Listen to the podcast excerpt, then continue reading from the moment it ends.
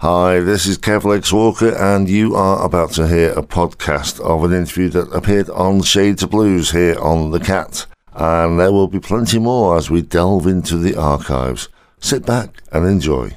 Right, I'm delighted to say I'm now joined in the studio for a change by Graham Bellinger. Is Hi it there, Bellinger or Bellinger? Bellinger. Bellinger. Yeah. And uh, came across you pretty much by accident. I was in the King's Lock at Middlewich and you were performing there. I thought, got to get that guy on the show. you were doing some bluesy stuff, but you do other stuff as well, don't you? Yeah, I do. I do a lot of um, quite a lot of my own songs and um, quite a lot of sort of country-ish type music and do some sort of traditional English folk as well. And you know, but because I like all kinds of music, really. What was it that got you into music? Well, um, I'm that I'm that uh, Beatles generation. You know, I, I I was a teenager in the '60s, and um, it's when all kinds of music um, kind of exploded, didn't they, all over the place? You know, I mean, I was into the Beatles and the Rolling Stones and things, and you, and you follow leads. You know, so you Yeah. you follow leads to older rock and roll through the Beatles, really, and um, to to blues through the Rolling Stones in particular, I guess. you know. Yeah. And then when I went to college, there was, I had a friend who was who was very into sort of pre-war country blues, Yeah. um, and it was like something from another world. You know, it was Yeah. fascinating and, and strange. And I just uh, I thought I've got to find out how to do some of this. You know. Um, So you weren't performing at that point? I played the guitar a bit, but I mean, I played in you know like a, a sort of very bad school band. You know, um, Are we talking skiffle? Uh, well, a bit later than that, I suppose. But you know, trying to do um, uh, uh, sort of Rolling Stone songs and stuff like that. Really. Yeah. Um, but it was when I went to college that I really got, got fascinated by acoustic guitar and and um, and that older kind of music, really. Because, of course, around that time you had the likes of Bob Dylan with the, the folk yeah. boom Yes, and all well, that that's kind of right. Well, that was that old strand as well because, uh, yeah, I was. Um, I loved the songs, you know. And the thing about Bob Dylan songs was that, that, that, and it still is true of Bob Dylan songs, is that you can you can go at them in all kinds of different ways, you know. Yeah. Um, well, he does. Absolutely, that's right. yes, yes, yes, that's true. Uh, but I think that's the mark of a great song. You know, a song that really, really works is that people can interpret it in different ways. Yeah. You're not one of these that was outraged when he went electric, are you? Just, uh, no, no, no, um, n- no, I mean, I think I was, only, I was only what was I, fifteen when he went electric. You know, so Yeah. so um, it, to me, it was all just. It was all just pop music then. I, uh, that was it, you know. Uh, so it didn't bother me at all, really. No, I th- but I, I, I, when I heard like Rolling Stone, I just thought this is the best record I have ever heard in my life. I thought it's fantastic. And it's a question I quite often ask, but was there a particular performance or artist that made you think, I want to do that? Um, well, a couple, really. I think probably yes. Um, I mean, as I say, I, uh, this um, friend of mine at college um, turned up with a, a, an LP by Scrapper Blackwell. You know, he used Right. to play with Tampa Red in the thirties, and the guitar playing just just um, fascinated me on that. So, and and I thought. I need to find out how, how to do some of this kind of stuff. It was because it was quite different to the sort of electric guitar playing, all the strumming, you know, the sort of Bob Dylan folky strumming kind kind of style um, and intricate and, and fascinating and just different, you know. And I suppose the fact that it was different and a bit, um, you know, like most people didn't know about it, made it quite attractive to Yeah. 17, 18 year old, you know. Um, so that was what, but the other thing, to tell the truth, was Ralph McTell. I, I, when I was the first term at college, I went to see Ralph McTell in, playing in a folk club. I didn't know anything about him. And the songs and the guitar playing just blew me away. I'd never heard anything like that. I thought it was fantastic. And Yeah. and I remember coming, I was I'd started to play the guitar a bit then, and I came out with this this friend of mine, Simon Brown, this this blues band, and he said, "I'm going to cut off my thumbnail and buy a thumb pick. I've got to learn to play." And I thought, yes, that's ah, that's, and it was that whole, you know, that that that that kind of that kind of thing. Just that, that you just how's he doing that? You know, Yeah. But there was more to it than that.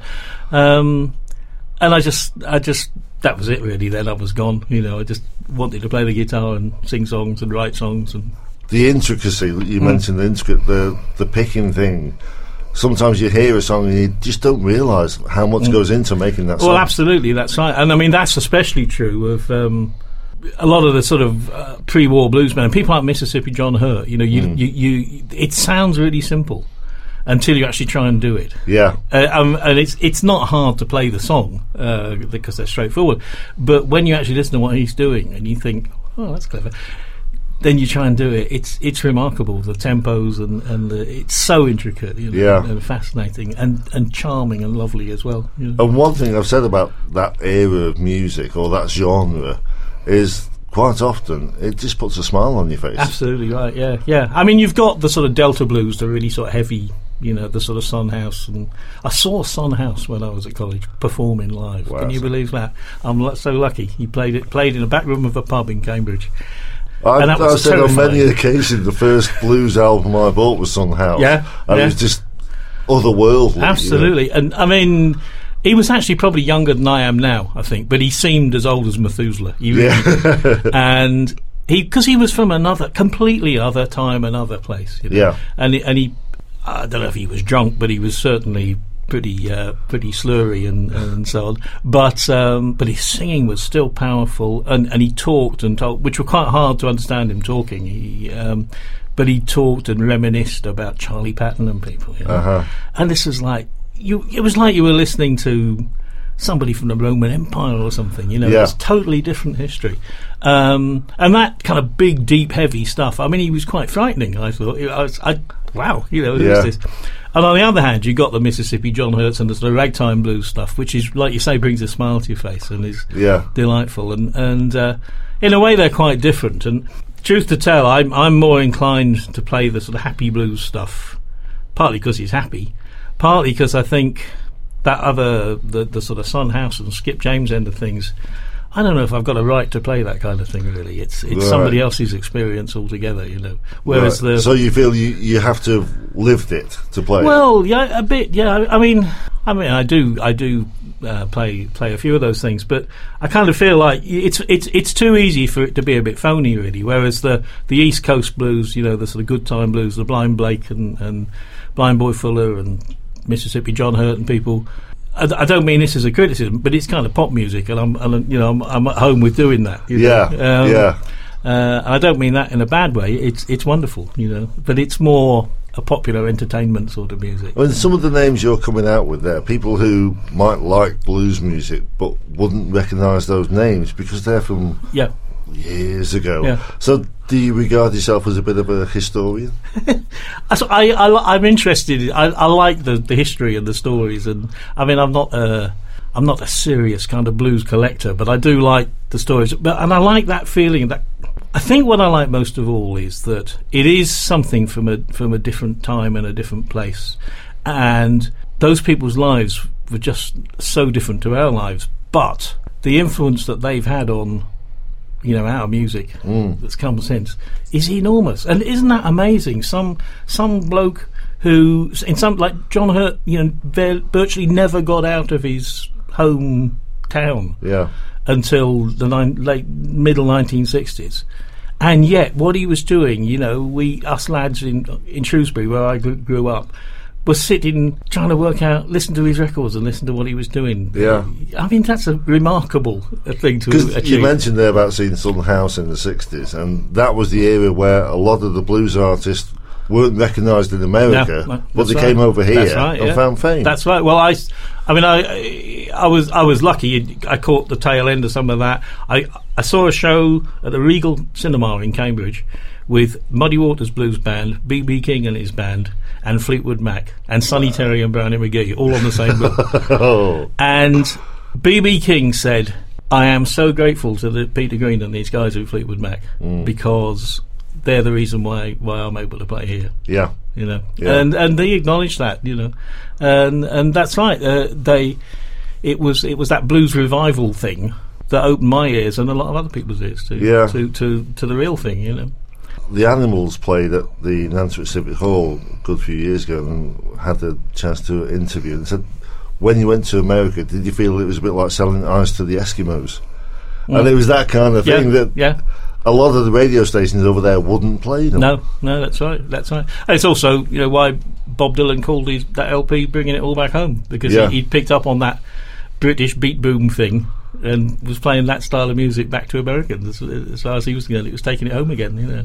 Um, yeah, that's right. Uh, it, it's it was, and what I don't know really why those blokes who were a bit older than me, in sort of, particularly in sort of South London, were listening to that kind of music and and, and learned to, you know, the Mick Jaggers and Keith Richards and people why and Eric Clapton and so on why they picked up on it. But if they hadn't, I guess I'd probably have never heard it. You know? Well, there's the famous story of uh, the Beatles in particular getting the songs and the records from the Merchant Seamen when yes, they came into right. the port. That's right. Yeah, that's right. Yeah, yeah, yeah.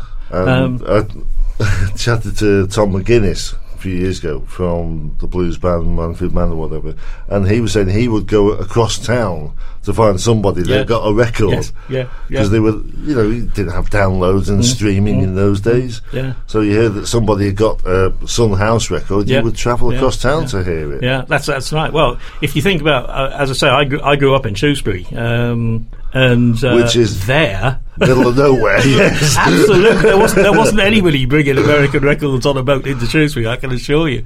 Um, but I, I found. Uh, I was before I went to college. Really, I I, I was in W. H. Smith's in Shrewsbury, and they had a, an LP sale, and I bought for I don't know ten bob or something, an LP by these trio called Koerner Ray and Glover, who were American beatniks, kind of early '60s, picking up on that music, and there was there was there were songs, there was Blind Willie McTell songs on there, and and um, things like that. You know, these these guys doing them. Not authentically, really, but but in an interesting way, and I think that was probably the first thing I heard, and I thought this is this is dead interesting, you know. Yeah. Uh, there's um, uh, one of them does um, uh, Statesboro Blues on it, but you know the sort of proper version of Statesboro Blues, Right. the William McTell version. And again, it was kind of fascinating and strange, but it wasn't until somebody explained it to me because I just bought this out of a record bin because these three blokes on the cover look quite interesting. you know. Yeah. Um, and I didn't really know anything about it. The sleeves notes didn't tell me very much, and it wasn't a, a say until I, until I met people when I went away to college that they uh, they they explained where this was coming from. Really, Yeah. but that was the nearest I could find to a blues record in. The. But also, I mean, we were saying about the blues artists coming over. Around about that time, you had the folk revival. Were you involved with that? um, a little bit. I went to went to a folk club in in town there, um, which was oh, kind of classic old old world um, 60s folk club, you know. Um, and again, I saw things which at the time I didn't didn't make a lot of sense to me. I, I, there's a, there was a famous in folk music circles singer called Fred Jordan who lived uh, in in South Shropshire, who, who was a genuine farm worker, learnt songs from his mother, you know, and so on, uh, and used to just stand up and sing and became a big name really on on, on sort of folk sing, folk festivals and you know the traditional scene. Um, but he just pop up. And and I just think it's a funny old man singing singing songs, but it was kind of interesting because it Yeah. wasn't, you know. Uh, and other than that, it was chaps playing the guitar and doing Spinners songs, you know, s- which was a pretty uncool. Yeah. so it was kind of it was all right, but uh, it was it, that wasn't Bob Dylan, you know. Um, and uh, what I said about Ralph McTell, I mean, it's kind of not very cool to say Ralph McTell was the person I feel like I learned a lot from. Mm. Um, but actually, I mean, he knows his stuff. Oh, yeah, know, yeah, he really knows his stuff, you know. And it was just a revelation, you know, at the time. Uh, so in a sense, I was, and I and I, I got more and more, and, and I mean, subsequently, I. I still sing in a, a sort of trad folk group based in Stafford because I used to live in Stafford as well. Um, so I so I got more and more involved in that too. Yeah. Um, and it, it- it's another show. I suppose the thing is, that I sometimes say, well, the kind of music I like is like the music of ordinary people, you know. Yeah. Uh, and generally not mainstream, but but you know. Um, so so English traditional song, blues music, um, American country music, and so on. I mean, it, all, it just all fascinates me, you know, Yeah. because it's real. We've spoken in recent interviews about the demise of music venues. Fewer and fewer places Mm. for people to play at. Do you ever foresee a time where that might turn around and places open? Because there seems to be a resurgence in real ale, so Yeah. some pubs are hanging on there. Yeah, yeah. Um, it's a, it's this is a bit contentious. Um, it's easy for me to say this because you know I've had a day job. I've, I've had a decent decent day job and earned decent money and so on. So music's always been something I do. Although I do it seriously, I do it because I like doing it. Yeah. Um, so my attitude is, if you've got a good venue, I'm almost happy to play it for nothing. Don't tell anybody I said that. um, but certainly, uh, you know, I'm perfectly happy to play a nice pub gig uh, if people are some people are, are enjoying it, and, and it's reasonably accommodating, you know. And I think if people take that approach and, and, and say, you know, we'll create a nice atmosphere, we'll do, we'll we'll create a nice evening for whatever the venue is, pub, Mm. cafe, club, whatever. Um, and I think the other thing is because because of that folk folky background, folk clubby background. I'm always inclined to think, you know, that this is about engaging people and making them part of it, not putting on a show. Yeah. You know, and there's nothing wrong with putting on a show, but but for most of us, you know, we we aren't um, we aren't going to play the MEN Arena or something. We are going to be doing pubs and so on. So be realistic about it. Treat it as as a uh, something that for people to enjoy. You know. Um, so in that, I think if more people did that, probably more more venues would be happy to put on music. Yeah. You know. Um, I, mean, I take my hat off to performers like yourself who sit in the corner and you're playing way, and there could be oh, a couple of dozen people in there, Mm. but quite often they're having conversations. And I think, poor fella, he's playing there. shut up and listen. Yeah, yeah. Well, sometimes that can be a struggle. It was quite often that can be a struggle, I guess. I'm inclined. To, I play every week in, in Alexander's in Chester. Um, I run an open mic night there, and we, we I play there um, a gig there sort of once a month at least as well. You know, and it's a bar, so all kinds of people come in. People come in not expecting there to be music sometimes. Um, if you're engaging enough people, generally speaking, I find that people will be at least reasonably respectful. You know, they they, they might carry on talking, but they, they don't try and shout you down. And they, um, and as long as there are some people there that you can engage with, and you can, you can feel like they're enjoying this and they're listening, you know, Yeah. then then you work on that, and that makes it worthwhile. And you can have a bad bad night occasionally, but in the main, that'll work. You know, that Yeah. that night you you were in the King's Lock. I mean, there were very few people in there, but the folks that were, I mean, there were a bunch of guys that kind of said to me, "Can you do such and such a song?" And I said, "Yes, I can." And they joined in singing it with me, and, and we had a chat, and, and it was great. And there were some other people. Somebody said, um, uh, I'll bet you've never heard of Jorma Kaukonen. And I said, yes, I have. He's a guitar player in Jefferson Airplane. I, think, yeah, I, I I said, I play a song that he does, Whining Boy Blues. I'll do that. And, and, you know, I mean, okay, it's lucky, I, you know, I could. But, but you feel like this is worthwhile. There, there, there may only be a dozen folks here, but, but it's all right. You know? Yeah. Um, And, and, uh, and I'm happy with that, you know. Yeah. Um, and sometimes it's, it's the other end of the scale. You you're playing a big event, you know, um, and that's great too. On the gigging and touring front, have you got many lined up for this year? Um, well, I have I, I have sort of regular gigs because uh, you know I, I, I like to make my life fairly easy. We we as I say I do two things. Alexander's um, in in Chester. Uh, every month we, we we run the open mic night there, so we get a chance to play, or I get a chance to play, and then we do a Sunday afternoon once a month there as well, which is a great afternoon, really nice with my band. I play in a band there called the Deportees, and we also run a night once a month uh, at Telford's Warehouse, which is the other sort of music venue bar in, in Chester.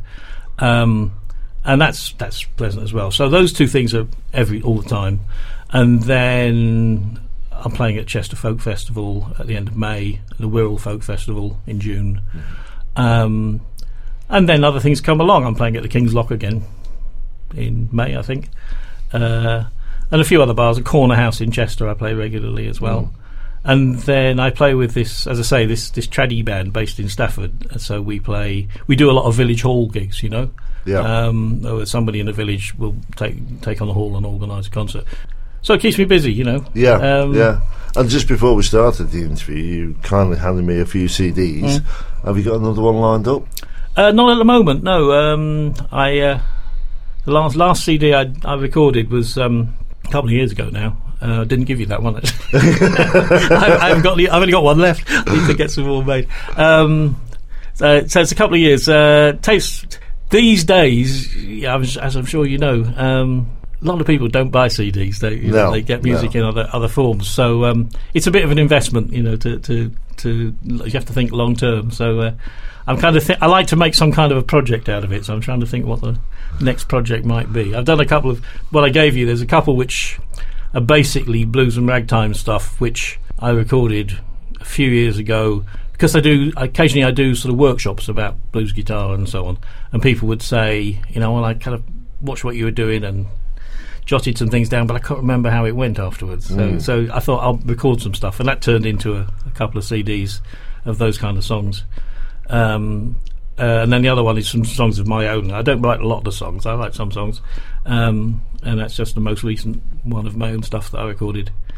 Um, so uh, I'll probably do another one of my own songs before long, Right. in a year or so, I suspect. And final question. Um, you play jazz, you play blues, you play folk, bit of country. Which do you feel most comfortable doing? That's a good question. Um, I don't know. I th- it's what I play is a kind of mix mixture up mix up of all of them, and and uh, I, I, I don't know. if- I don't think I can say which one I'm most comfortable doing. I think probably I enjoy. I enjoy singing. You see, I mean, I play the guitar and I talk about the guitar, guitar playing a lot, but I enjoy the singing. So I suppose, in a way, what I enjoy most is a really good song, and that's often a sort of a country song, Right. um, uh, because they're great songs, you know. But it's hard to say, really. Yeah. well, it's been an absolute pleasure talking to you, and I hope you enjoyed that little interview there. And there will be more as we record more for the show, and we are going to delve into the archives and pull some of the old ones out as well. So, plenty more to come. And of course, if you want to hear the whole show, there is always listen again. I'll see you next time. Take care.